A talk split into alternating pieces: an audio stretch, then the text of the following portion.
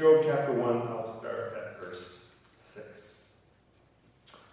One day the angels came to present themselves before the Lord, and Satan also came with them. The Lord said to Satan, Where have you come from? Satan answered the Lord, From roaming through the earth and going back and forth in it. The Lord said to Satan, Have you considered my servant Job? There's no one on earth like him. He is blameless and upright, a man who fears God and shuns evil.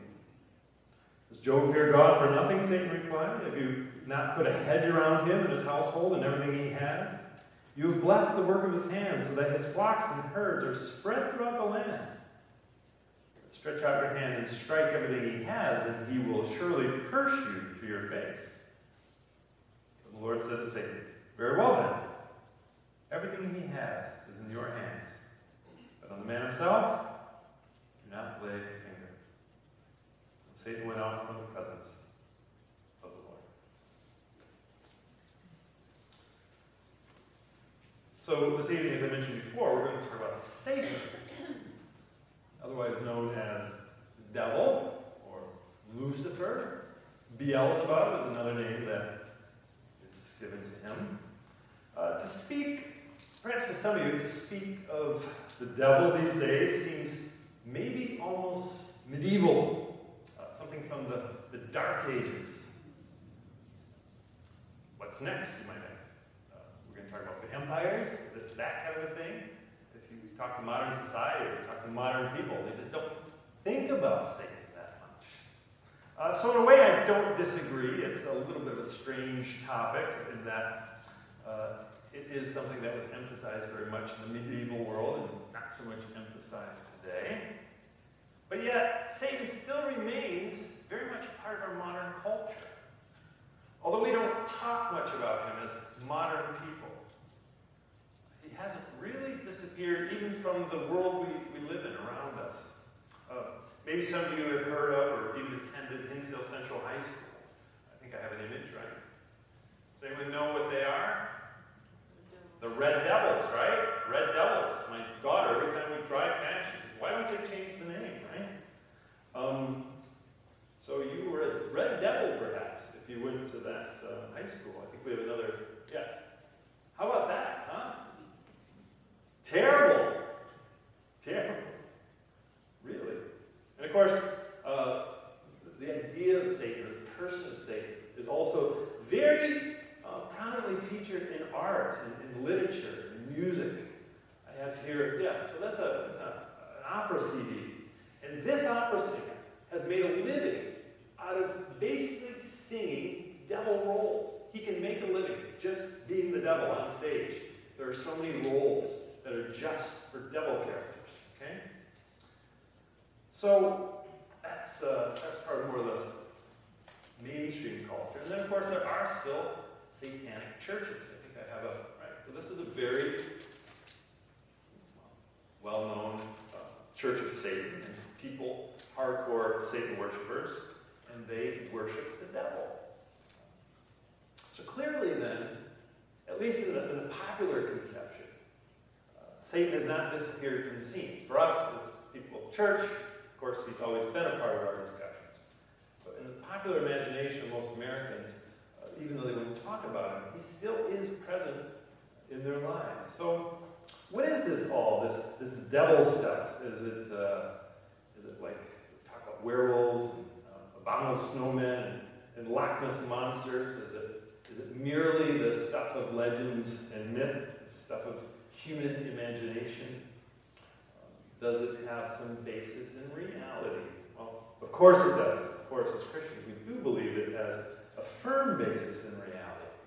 And so where we get our reality from is the Word of God. So we're going to begin and end the discussion this evening about Satan in the Bible. Because we believe that the Bible is God's revelation of reality, his revelation of what is. And so through this study of Scripture, for just a very brief um, study of Scripture, we're going to try to zero in on the reality of who the devil is and what he's all about. You might be surprised by what you hear. You might not be surprised by what you hear. Some of you have probably heard it all before. Some of you maybe you pick up something new. But let's listen to what God says to us this evening through His Word. Okay, so first question Does Satan actually exist as a being? As a being? Some people would say, after all, that Satan is, near, is merely the personification of evil, a face we attach to evil forces in the world. Uh, kind of like Old Man Winter, right? Old Man Winter personifies the evil forces of snow and, and sleet, as we're reminded today. It might not be that far away. So, is this how we should think of, of Satan as, as old man evil? Well, actually, no. Although certain, Satan certainly represents something and someone bigger than himself, he is not merely an impersonal, symbolic figure like the abominable snowman or old man winter. Satan in the Bible is definitely presented as a someone, a lively and living personal being. He's not just a bunch of evil energy personified. We see this very personal aspect in, of Satan in what I just read from Job 1, right? Satan, the very personal being, speaks to another very personal being, God. And Satan here is not portrayed as a representation of something in the passage. He's portrayed very much as a someone in the passage. Another place in the Bible where we read about Satan as a someone is in the story of Jesus' temptation, right? There's a very personal and very historical uh, dimension to, to Satan's presence in the temptation of Jesus. Luke 4, verse 1, I read this Jesus, full of the Holy Spirit, returned from the Jordan and was led by the Spirit in the desert, where for 40 days he was tempted by the devil. Okay. Uh, one theologian, I have the quote, I think, up there, says this He says, The whole story of the temptation of Jesus proves beyond all doubt that we are concerned with a factual and personal conflict between two protagonists. Uh, the account of the evangelists and the behavior and words of Jesus show clearly that we are not concerned with a mere principle but with a real, factually present, speaking, and active person. Not the evil, the evil one. The evil one. Well. Okay, so according to our Bibles, then Satan exists and he exists as a personal being. But now, where did he come from? Where did he come from? What do we know of the origins of this being we call Satan? Well, first of all, we have to understand that Satan, like everything else, like everyone else, he was created by God. He was created by God. John 1 3 attests to this in a very indirect way, saying that all things without exception were made by God in Jesus Christ, right? John 1 3 through him, the Word, all things were made. Without him, nothing was made that has been made. And this includes Satan. Satan was made by God, created by God. And it's understood that he was created as an angel, first of all. Now, before we go further, we have to review a little bit about angels, how they were created, what kind of qualities they had. Angels have intellects and they have wills. Uh, angels have desires they're able to make decisions. Angels, we can say, are, are moral creatures. They possess the ability to choose between right and wrong, between good and evil. And it appears this is how we got Satan as we know him today. Uh, you've heard of good cops gone bad, right? Well, Satan seems to be a good angel who's gone bad. And in fact, he appears to be the baddest of the bad bunch. So, Satan is a fallen angel. Sure we've all heard that before. But where do we find that in Scripture? How do we support this? By looking at the Word of God. Does Scripture back this popular conception up, or at least our conception up, that Satan is a fallen angel? Well, if we look at Matthew 12 24, we see Beelzebub, another name for Satan mentioned. Uh, Beelzebub here in Matthew 12 is called the prince of demons, the prince, if you will, of the fallen angels. This is what we read there in Matthew. But when the Pharisees heard this, they said, It is only by Beelzebub, the prince of demons, that this fellow drives out demons. This is their accusation of Jesus. And if we look further in Scripture, we find the relationship between Satan and the rest of the demons, the fallen angels, uh, is once more confirmed, this time in Matthew 25. Then he will say to those on his left, Depart from me, you who are cursed, into the eternal fire prepared for the devil. And notice the word there. And his angels, the devil and his angels. So that again builds the case that what we're talking about here is fallen angels. So Satan and his angels, his fallen angels, they seem to be the same origin, the same family, the same ilk, you might say. All angels, albeit fallen angels. Okay, so perhaps the next question now is where do these fallen angels or demons come from? What's the story behind their fall? And where do we find that in the Bible? Well, let's just look at two verses, or two passages. First, 2 Peter 2, verse 4. We read this For God did not spare angels when they sinned, that's important, they sinned, but sent them to hell, putting them in chains of darkness, be held for judgment. And then Jude 1 6, and the angels who did not keep their positions of authority, but abandoned their proper dwelling, these he has kept in darkness, bound with everlasting chains for judgment on the great day. So these angels sinned, and God banished them because of it, banished them from heaven because of it. They fell from heaven to hell, from perfection to sinfulness, and became known as fallen angels. Okay, so that's very introductory. Uh, to sum it all up, with great confidence that we can say that this being we know as Satan, he is the head of the fallen angels, and his origin seems to be very similar to that of the other fallen angels. He, like the rest of them, created by God to be good, created good in the beginning, as everything was, but then he made some bad choices, or a bad choice, and he somehow then rose to the top of this gang of angels that all chose evil over good. Uh, just closing for the section quote from a Dutch theologian of Workman. He, he says this about the scriptural testimony of Satan's origins.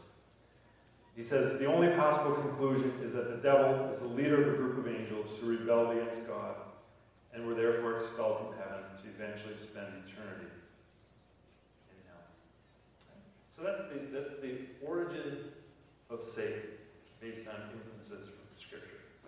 So now let's think about those names, right? We've all heard the names Satan, devil, Beelzebub, Lucifer. What do they mean? What, what are they all about, these names? Are we talking about four different people here? Or four different beings? Well, no, it's one being. Uh, the first two are a little bit easier to explain than the last The first two are really descriptions. Not, they are, they become proper names, but they're more descriptions because those words have specific meanings. The word Satan means adversary or opposer. And this name is mentioned 52 times in the Bible.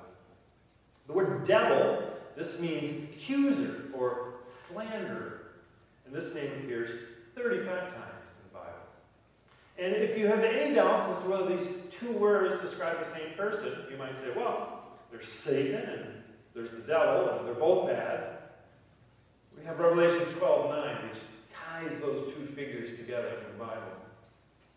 We read this The great dragon was hurled down, the ancient serpent called the devil, or Satan, who leads the whole world astray. He was hurled to the earth, and his angels with him. So, very clearly, Satan and the devil are the same being here and they're not two separate evil beings. So, what about the name Beelzebub? Beelzebub, this name we read about. What does that mean?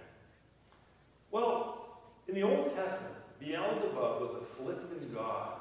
A Philistine god.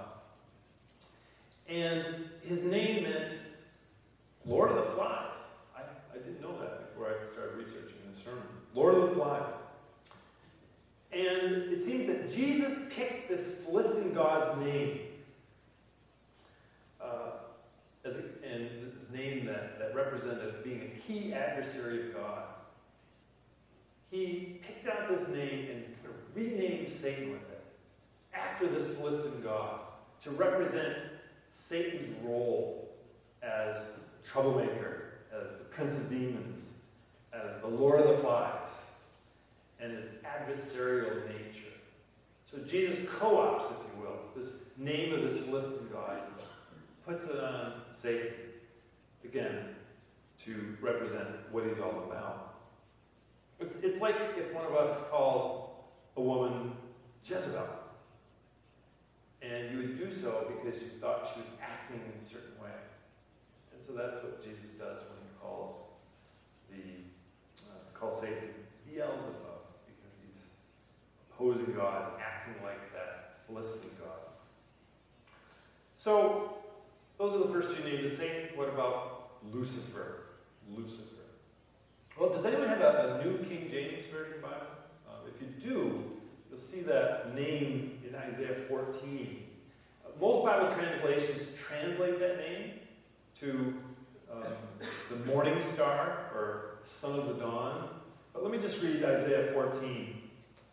And if you can think of where you see, O morning star, think of the name Lucifer, because in Latin, Lucifer means morning star. And this is a poetic expression of his fall. How you have fallen from heaven, O morning star, O Lucifer, son of the dawn. You've been cast down to the earth, you who once laid low the nations. So Lucifer is the morning star, or the day star.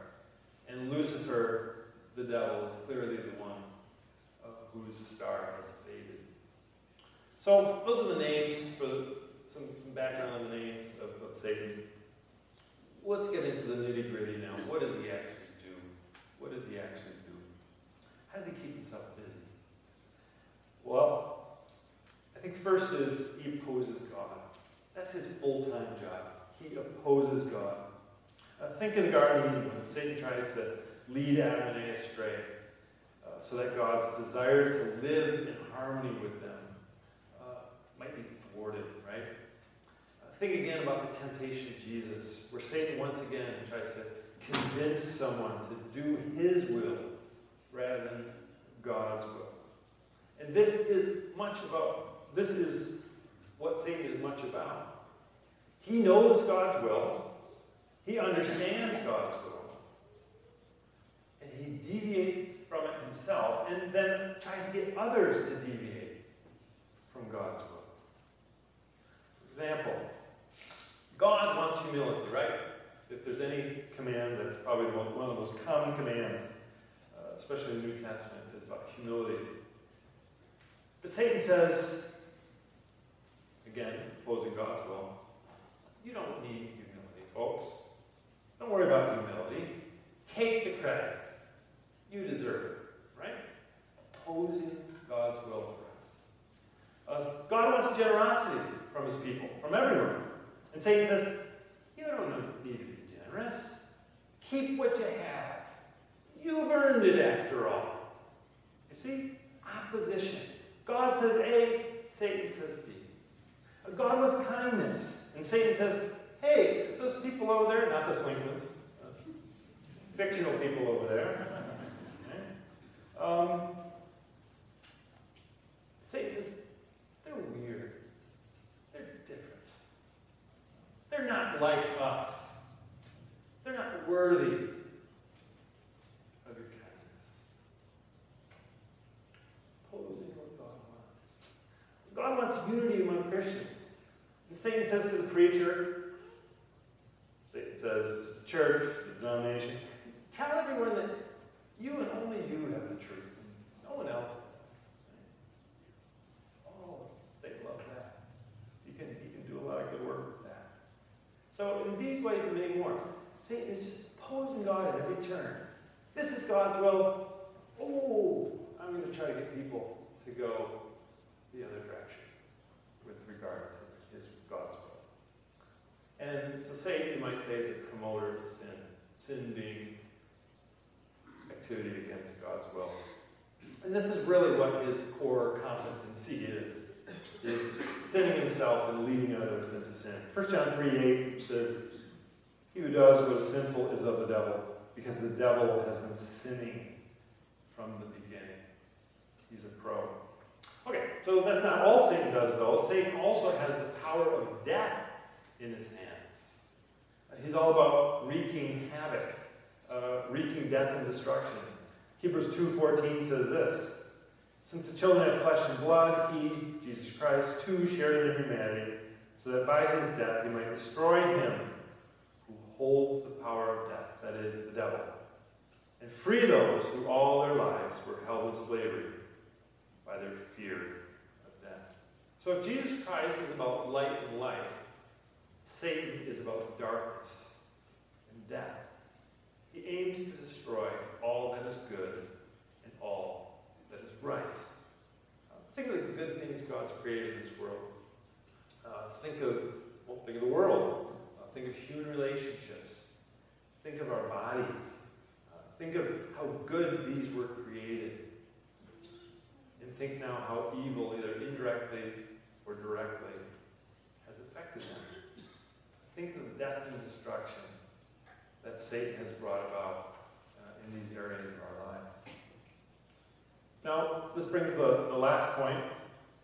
I think perhaps the most, uh, if not interesting, at least uh, salient point. How much power does Satan really have? How much power does he really have? can Satan do anything he wants? Is it possible for God to, to rein him in? Well, we have to recognize, first of all, that Satan's power is immense. Immense. 1 John 3 19b says this The whole world is under the control of the evil one. But that said, there's something else we have to recognize. 1 John 5 18 says, the one who was born of God keeps him safe, and the evil one cannot harm him. The evil one cannot harm him. So, in a sense, Satan has great power, well, in a very real sense. But in also a very real way, his power is limited. True, he has control. We just read it in the verse. But the control is limited control. It's finite control, and it's limited by God.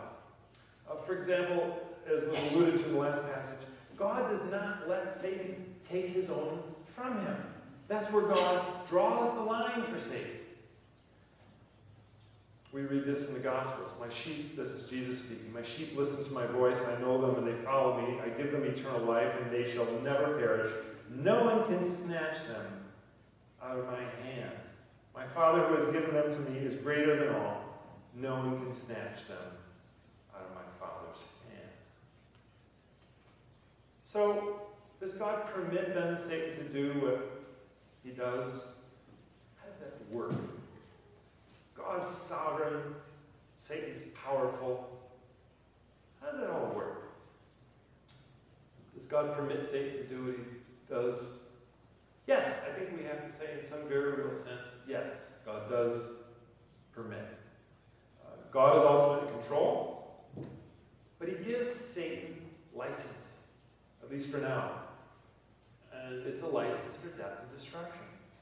Uh, John Calvin says this With regard to the strife and war which Satan is said to wage with God, it must be understood with this qualification that Satan cannot possibly do anything against the will and consent of God.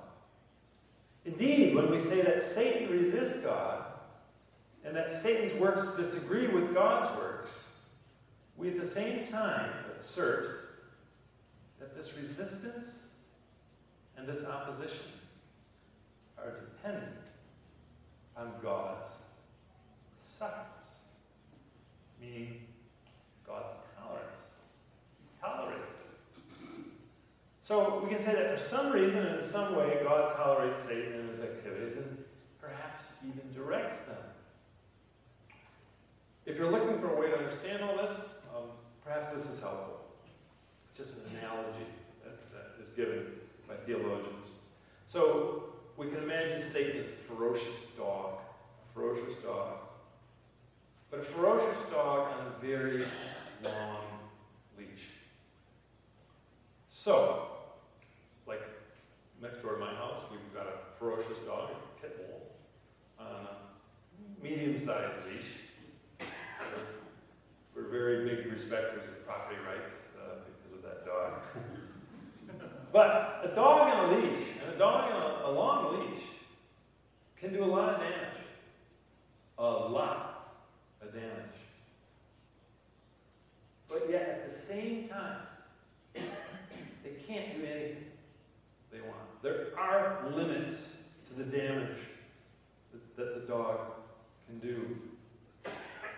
And it's the same with Satan.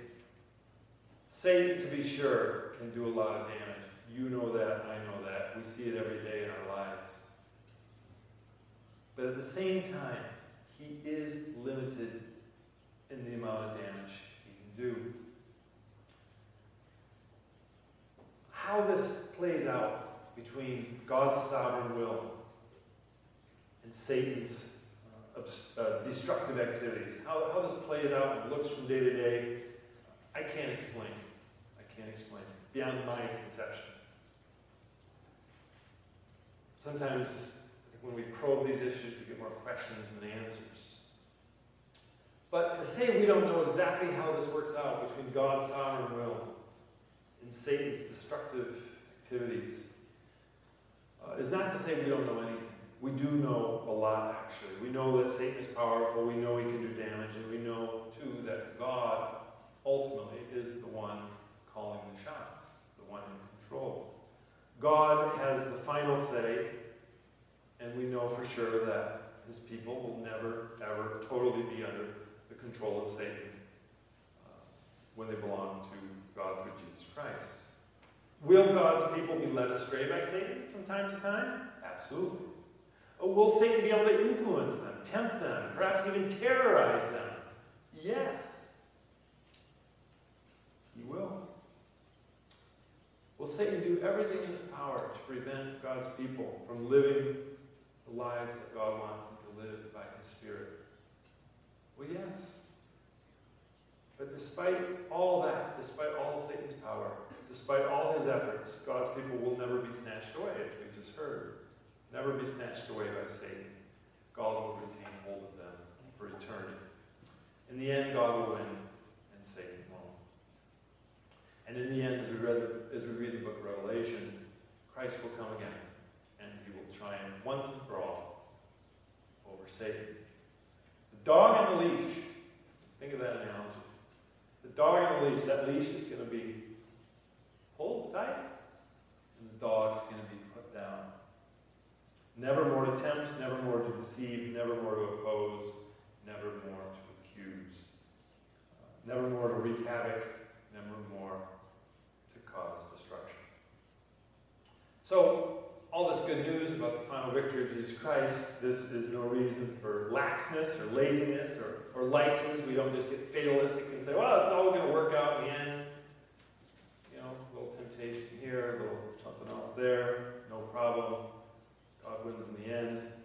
No, it's no reason for laxness, laziness, or license, but it's a reason for assurance, for joy, and for gratitude. And it's definitely a reason for God's ultimate control and final victory through Jesus Christ gives us the confident expectation of better things to come. In closing, let me just say this uh, Satan is real, Satan is powerful, Satan is destructive. I don't think I need to tell any of you that you've experienced in your lives. But God is God, and Satan is not. So we go from here then go from here, we praise God for the salvation He has already given us through Christ's first coming. And we praise Him too for the salvation He will give us through